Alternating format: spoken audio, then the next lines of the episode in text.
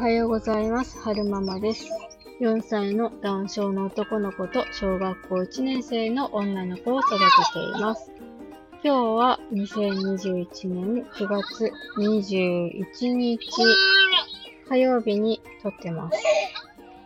今日はね、朝から事件が起きましたね。事件？トラブル発生。うん、トラブル発生しましたね。えっと、お姉ちゃんがね、お姉ちゃんなんですけど、えー、小学校1年生のお姉ちゃんなんですけれども、朝お家出るまではね、なんともなかったんですよ。なんともなかったんですけど、お家を出て、お友達と合流するために歩いていくときに、なんか私にぴっとりくっついてるなーって思ってたら、なんか、急にね、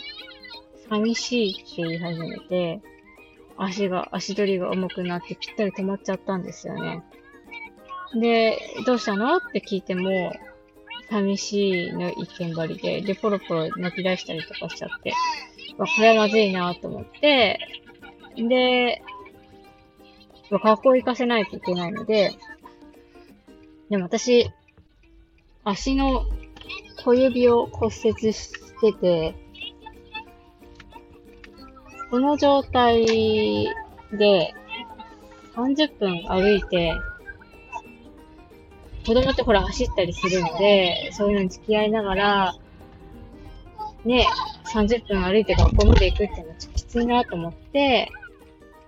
急いで家に戻って、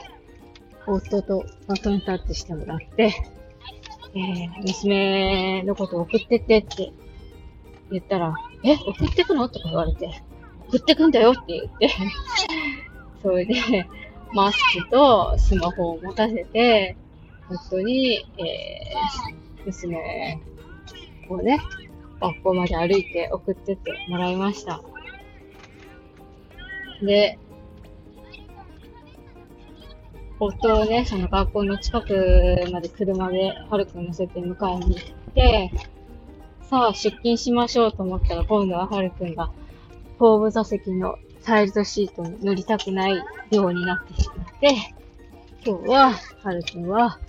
助手席に乗って、えー、保育園まで行く途中なんですけれども、まあ、なんか、今日は嫌々で、ちゃんと座ってられなくて、シートベルトから抜け出して、えー、立とうとしたりとかしてて、大変ですね。なんか、なんだろう、多分ね、その座ってっていう気も言ってることは分かってると思うんですよね、私のこと。座ってっていうのは分かってるんですけど、いかんせん4歳だし、ダウンじゃないから、座ってっていうのはわかるけど、嫌だよ、みたいな感じで立ち上がっちゃうんですよね。で、4歳児並みの体力も、力もあるから、スルッとね、抜け出しちゃうし。ほら、はるくんちゃんと座って危ないから。ね。危ないよ。座って。そう、いろいろね、大変ですよ、お母さんたちは。で、お姉ちゃんどうして寂しいなんて言っちゃったのかなーなんていろいろ考えてたんですけど、これはね、お姉ちゃんお家に帰ってきてから聞いてみないとわかんないんですけど、まず一つは、今日からね、フッ素、フッ素うがいが始まるんですよ、小学校で。で、昨日の夜お姉ちゃんが、なんか、その、フッ素うがいって皆さんご存知ですかね？えー、なんかフッ素が入ってる液体を口の中に含んで、ブグブグブグブグペってやると、なんかその、歯がフッ素コーティングされるらしくて、虫歯になりにくい、なりにくいらしいんですよね。で、私の住んでる、秋田県？そうだね、市じゃないな。秋田県では、何年か前からその運動をやってて、で、小学生の虫歯がガクッと減ったっていうデータがあるらしいんですよ。で、先生がおっしゃってたんですけど、その液体っ結構苦いらしいんですよね。で、保護者の方には、フッ素、ブグブグペーして出して吐き出さなきゃいけないんだけど、飲んじゃう子いないんですかって心配されてる、あの、親御さんがいらっしゃったんですけど、まあ苦いから、まず飲む子はいないって先生は言ってたんですよね。何？なんかあった？クリスマスだね。しまじろ、サンタさんの帽子かぶってるよ。そう、帽子。帽子かぶってた。えいそう、帽子かぶってたよ。そう、それで、苦いから間違って飲むって子はいないんだ、ね、いないですって先生はおっしゃってたんですけど、まあ、裏を返せばっていうか、苦いから、みんなブグブグペーしたくないんだろうなって思って、みんなっていうかまあ、娘？娘は苦いとか酸っぱいとかそういうの嫌いなので、嫌なんだろうなそれが、一つ心配なことだったのかなって思いましたね。なぜ一つは今日から不相害が始まるってことでしょ？で、もう一つは、担任の先生はね、結構ね、結構強引らしいんですよね。給食なんかも、そう、給食なんかも今時ね、残すと、なんか、昼休み、昼休み中もね、残って食べてる子もいるらしいんですよ。え、今時って思って、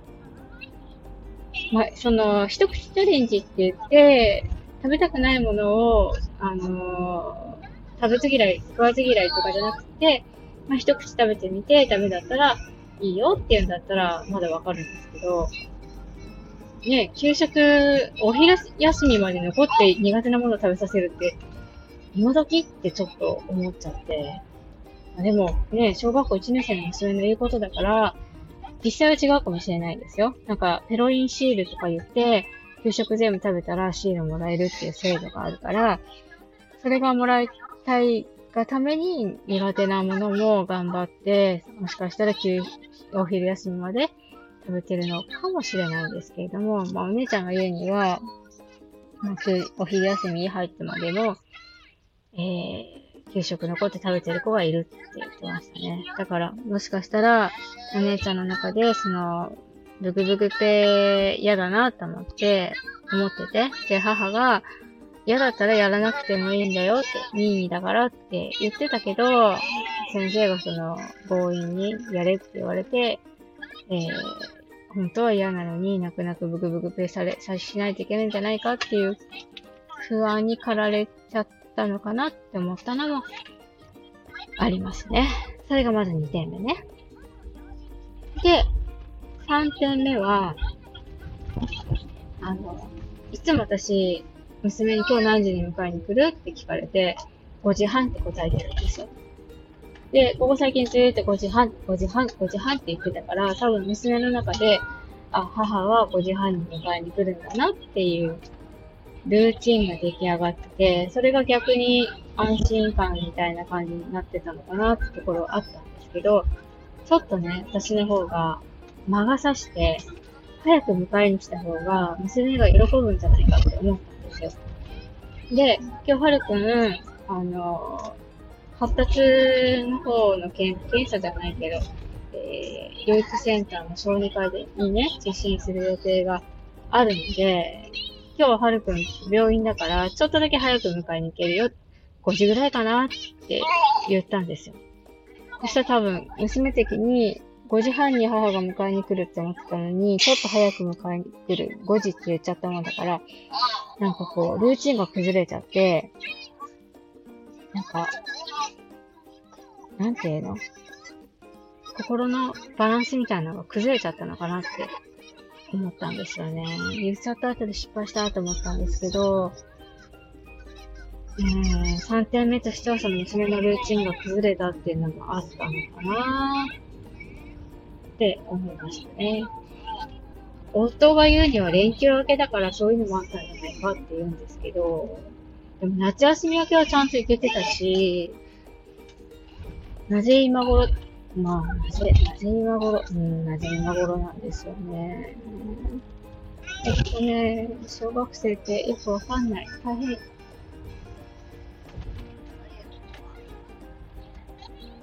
なんだろうな。私は精神的に強い方じゃないから、よいしょ。ルーチンが崩れると、私の心、精神もかき乱されるんですよね。そう、だからね、どうしましょうかね。どうしましょうかね。今日はなるべく自分に優しくいこうかな。うん、よいしょ。今日は、えー、お仕事、お昼までで、えー、いつものね、海辺の駐車場でコンビニ弁当食べて、それからはるくん迎えに行って、はるくんを、えー、小児科に連れて行くんですけれども、まあ今日は大きくルーチンが崩れた日だったので、うん、なんかね、自分の好きなものをコンビニに買ってきて食べようかなってちょっと思いますね。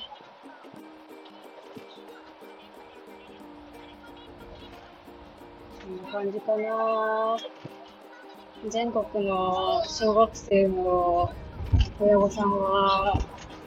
どうですか？夏休み明け。みんな元気よく学校に行けてますか？もし、こんな風にしたら、えー、子供の気持ち、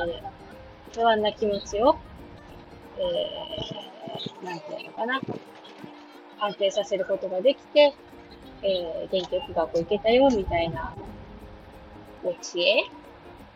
がありましたら、教えていただけるとすごく嬉しいです。最後までお聴きくださいましてありがとうございました。それでは、また。